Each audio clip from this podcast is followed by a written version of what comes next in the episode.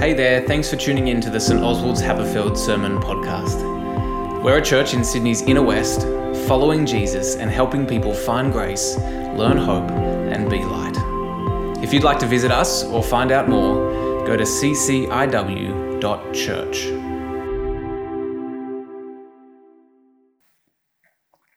Might like to keep that passage open if you've got a Bible or a device, Matthew chapter 22.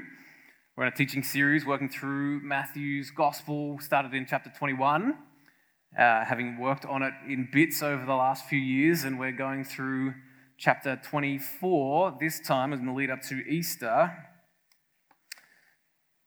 And this is all taking place in Jesus' last week in Jerusalem before he's strung up to die on a Roman cross. He entered the city uh, about a week before his death, and we've moved a chapter further forward and only about two days forward in the narrative because everything's just slowed right down. Uh, it's election season again here in New South Wales, less than a month away from the New South Wales state election. And I don't know if you're following with interest or trying to bury your head in the sand.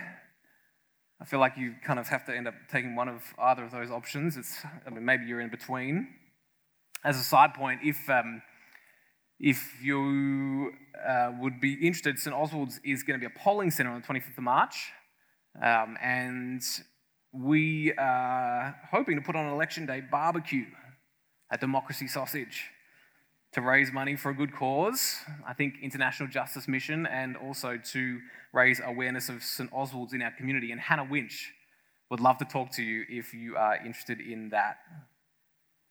Now, every time an election comes around, it raises these questions about how Christians should engage with politics. We might not articulate the question, but if anything, we're feeling it more because as the culture becomes increasingly secular and shares less of the values of Christianity, the issue becomes more pressing. How do followers of Jesus relate to political agendas with which they disagree?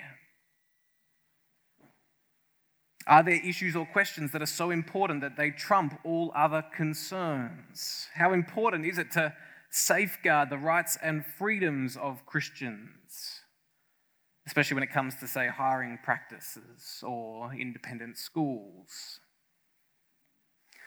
Of course, here in Australia, the questions of the relationship between religion and politics are far more muted than they are in places like the US. Just one little detail of that in 2019 the then editor of Christianity Today magazine, the, the largest and most influential Christian publication in the United States, wrote an editorial calling for President Donald Trump to be removed from office.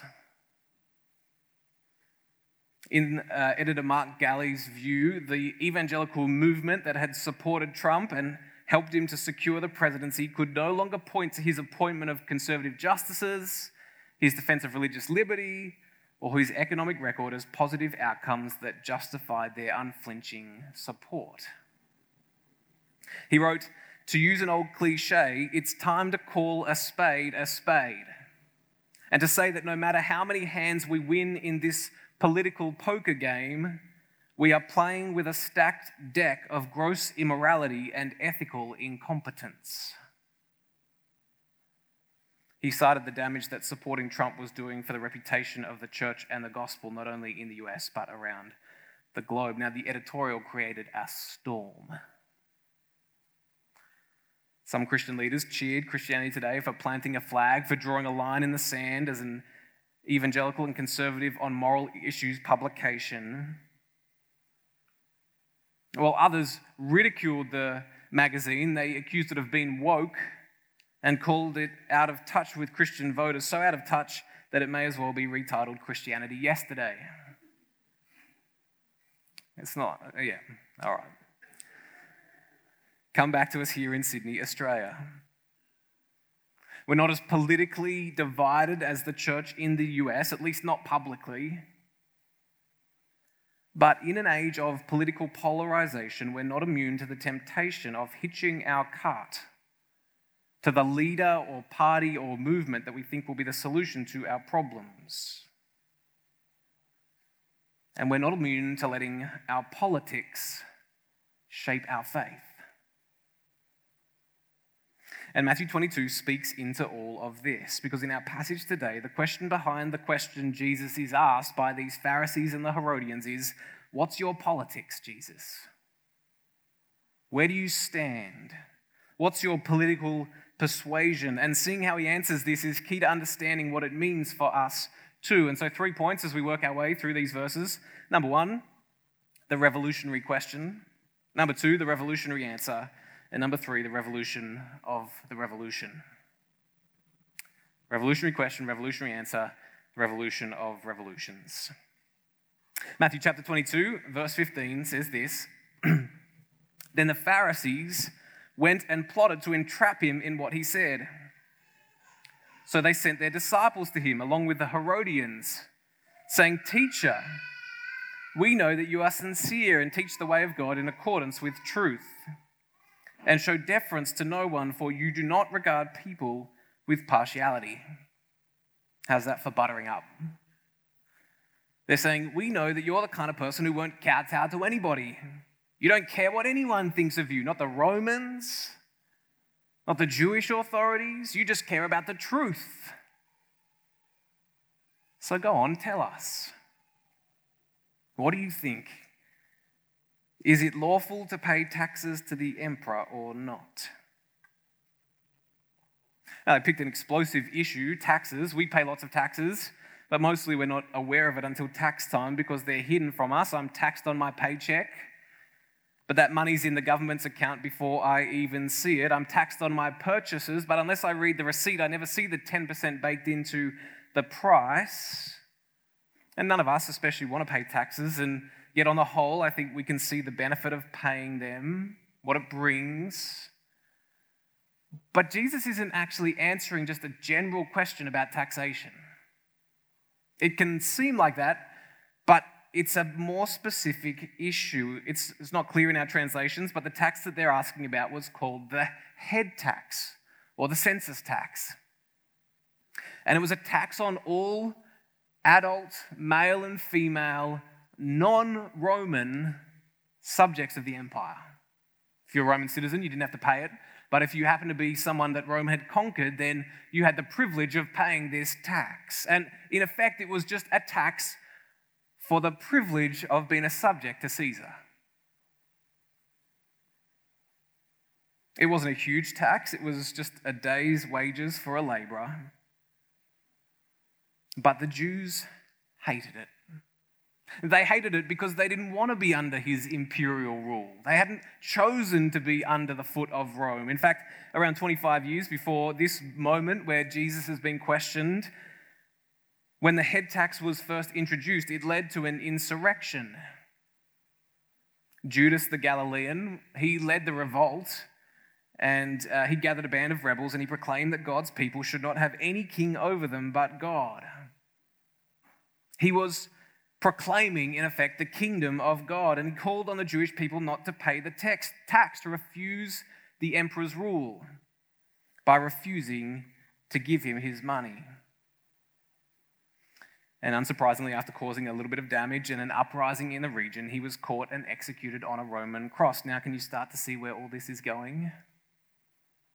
From the very first day of his ministry, Jesus Christ has been proclaiming the kingdom of God. He's built his whole ministry on the kingdom of God, telling people that it was at hand. And now he's come into Jerusalem. He rode on the back of a donkey to shouts of Hosanna to the Son of the great King David.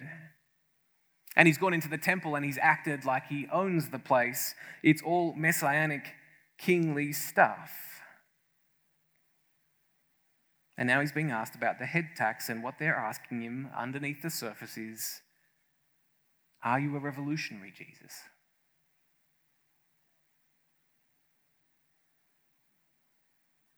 And you can see why it's such a trap because if Jesus says don't pay the tax, he's effectively calling for an armed revolt. Word would quickly get back to the authorities and Jesus would be crushed. And if Jesus says pay the tax, then it would invalidate his claims to be bringing the kingdom of God.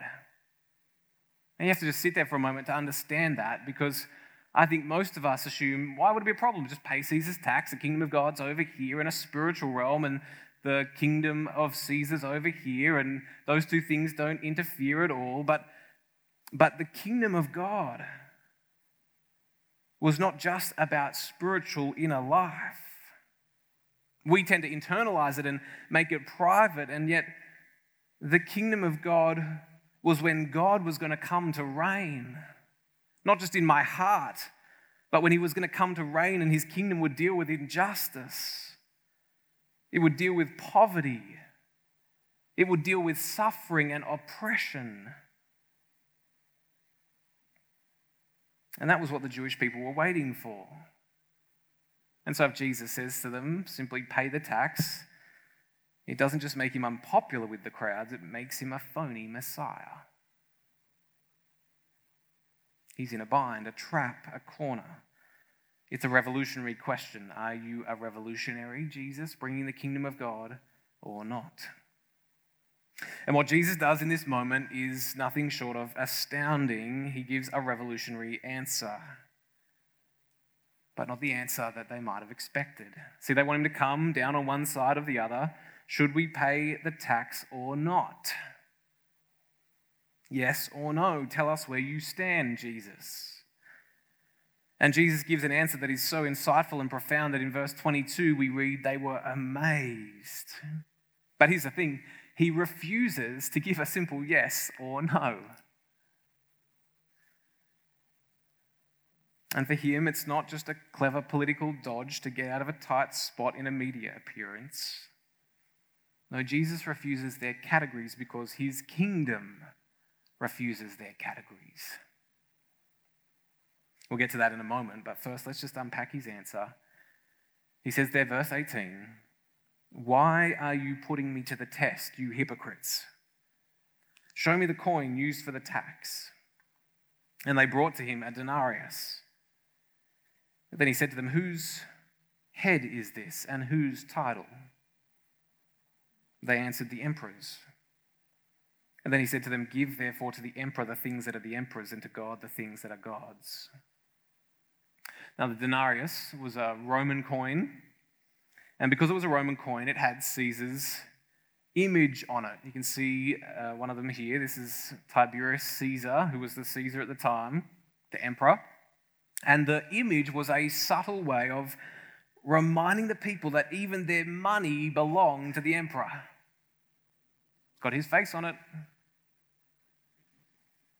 it was minted from his treasury, and even if you possessed it, it, he literally owned the wealth that had created it in the first place. And so Jesus asks, whose image is on the coin?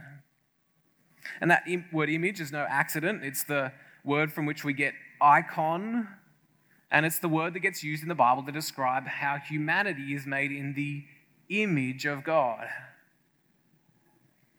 And so when Jesus says, give back to Caesar the things that are Caesar's and to God the things that are God's, he's inviting us to think, what has God's image stamped upon it? What has his impression that demonstrates that it belongs to him? And the answer is, we do. In fact, even Caesar has God's image stamped upon him. And what this means is you can give to Caesar your silver coins, but you give to God your whole life. That's the revolutionary answer. It's revolutionary because it transforms the way you relate to political authority. Yes, we pay our taxes, we do our civic duty, but we do it in a way that makes it part of a greater story, part of honoring God. It's not apart from our loving Him, we love God by paying taxes. It's not the only way that we love him, but it's a small way because our whole lives are dedicated to him. Caesar still gets the same amount of money, but the act of paying our taxes is radically transformed. We don't do it for Caesar, we do it for God. But there's a second way that this answer from uh, Jesus is revolutionary. Let's get that picture back on the sc- screen. See, Jesus also asks whose title is on it. And the coin, you'll see around the side of it has some writing in Latin. And so let me translate that for you. It's also shorthand. It says Tiberius Caesar, this is the one on your left, son of the god Augustus. And then on the uh, reverse of the coin, it says Pontifex Maximus, which means high priest. And so here's a coin that on one side proclaims Caesar, son of God, son of the god Augustus, and on the other side it proclaims him high priest. The Jews hated paying the tax not only because it seemed to be submitting to an overlordship they never wanted, they hated it because the very coin they needed to pay it in was an idolatrous coin. It proclaimed Caesar as the son of his father who had taken his place among the gods. It called him a high priest of the gods.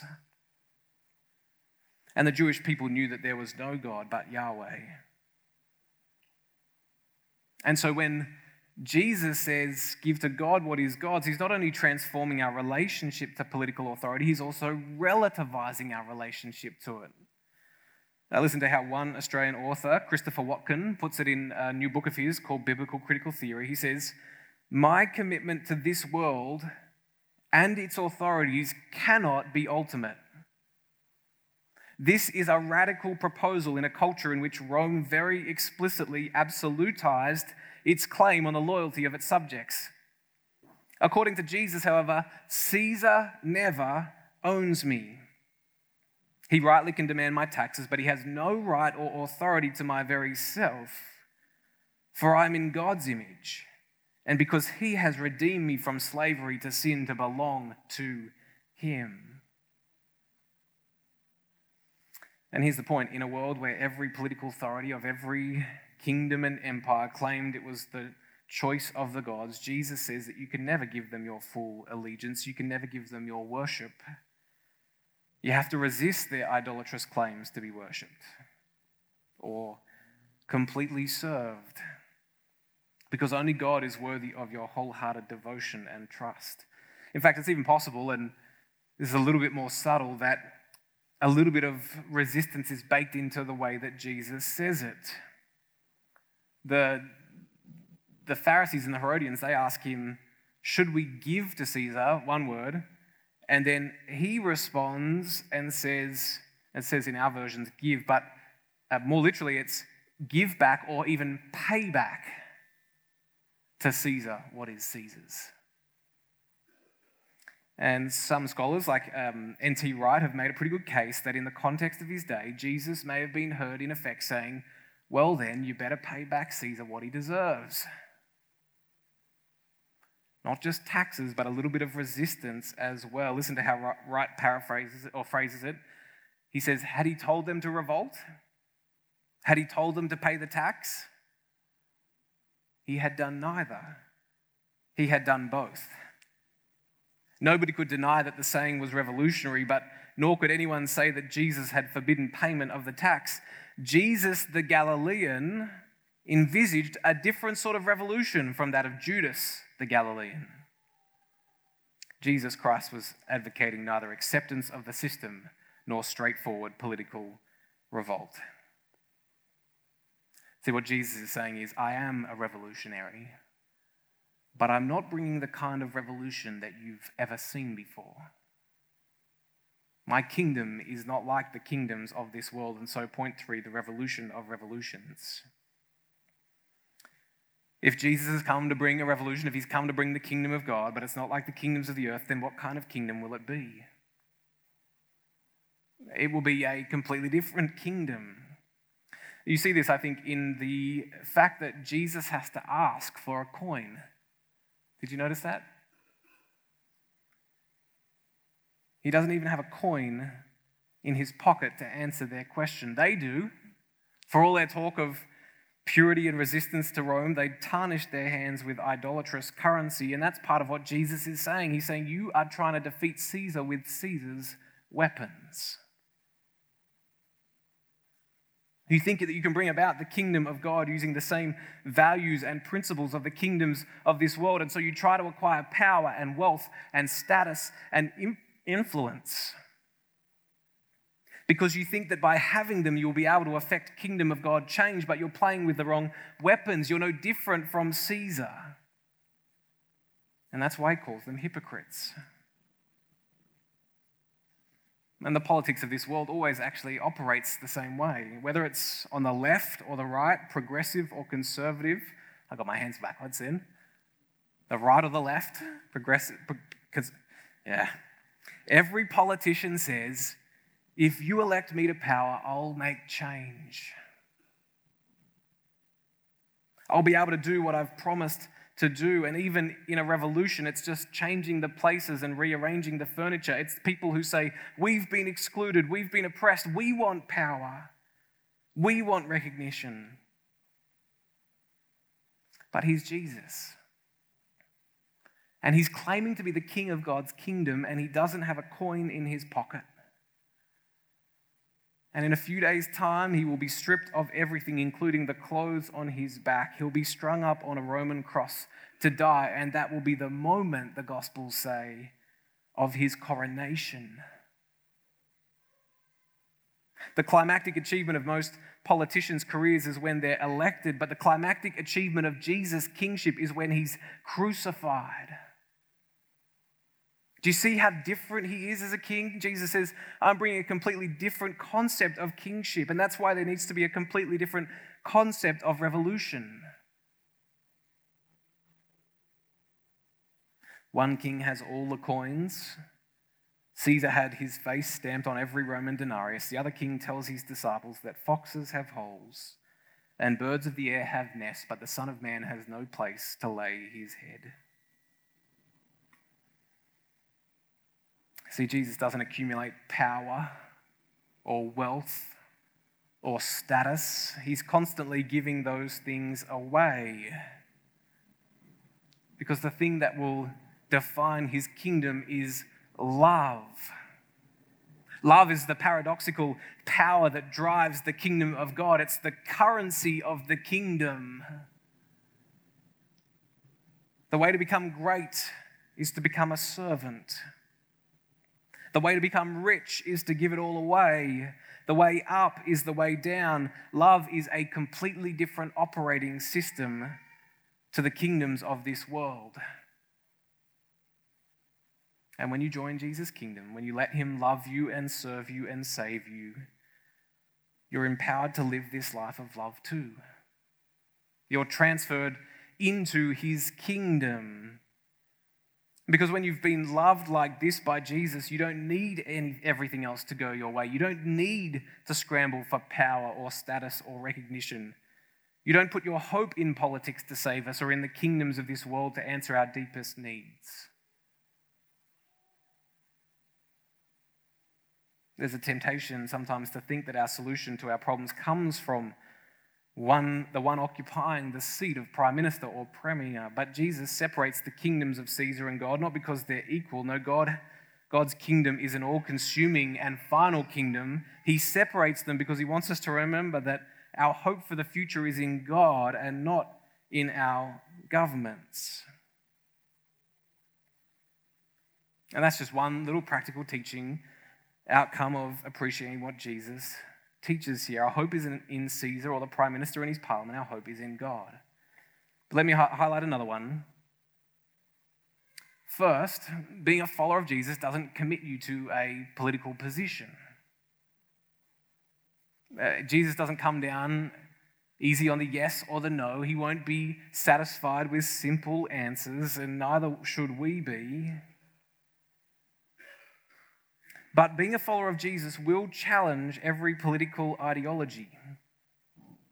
If you're a follower of Jesus, the more that you follow Jesus, the more that you'll find yourself struggling to align yourself wholeheartedly with any political movement or organization or party.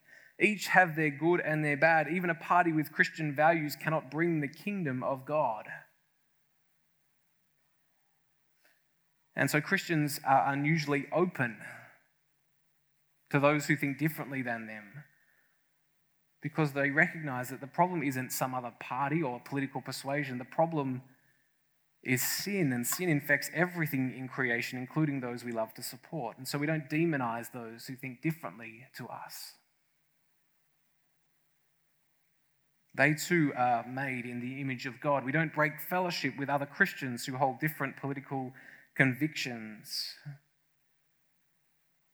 The gospel humbles you because it reminds you that the enemy isn't somewhere over there. The enemy is sin, and sin resides in every human heart, including our own. And so to be a Christian is to be able to partner with people who think differently to you, to be able to hold civil discussions with people who think differently to you, to find common cause when there's injustice to be addressed or good to be affirmed. And at the same time, being a follower of Jesus will make you unusually closed, unusually open on the one hand, willing to work with anybody, and willing to realize that the problem isn't just another movement or political view. And yet at the same time, unusually closed because you'll let God be the one who determines what's right and wrong, good and evil. You'll look to God's character and His word and not make your mind up simply because the culture around you is shifting. Which is why Martin Luther King said that the church should be the conscience of the state, reminding it of what it means to dignify people who are made in the image of God. And because you know that the kingdom of God will not be wrought with the weapons of Caesar, you will give to Caesar what's Caesar's, but you'll give to God what's God's. Your loyalty, your devotion, you'll give yourself to the kingdom, to the task of loving others and loving God, and so be free to do real good in the lives of others around you, including by the way that you engage and think about politics. Let's pray. Father, we look at Jesus who has incredible capacity to bring truth into the confusion. And in a world where we often feel confused, and maybe increasingly so, we pray that you would give us clarity and humility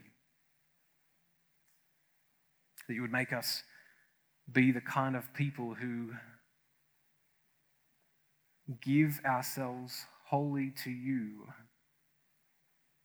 Not instead of being good citizens, not instead of being involved in the world in which we find ourselves, but because of love for you, that we love the world and seek to serve and seek to contribute and seek to bless.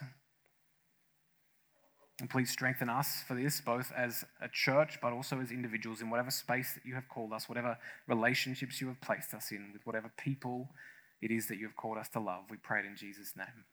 Amen.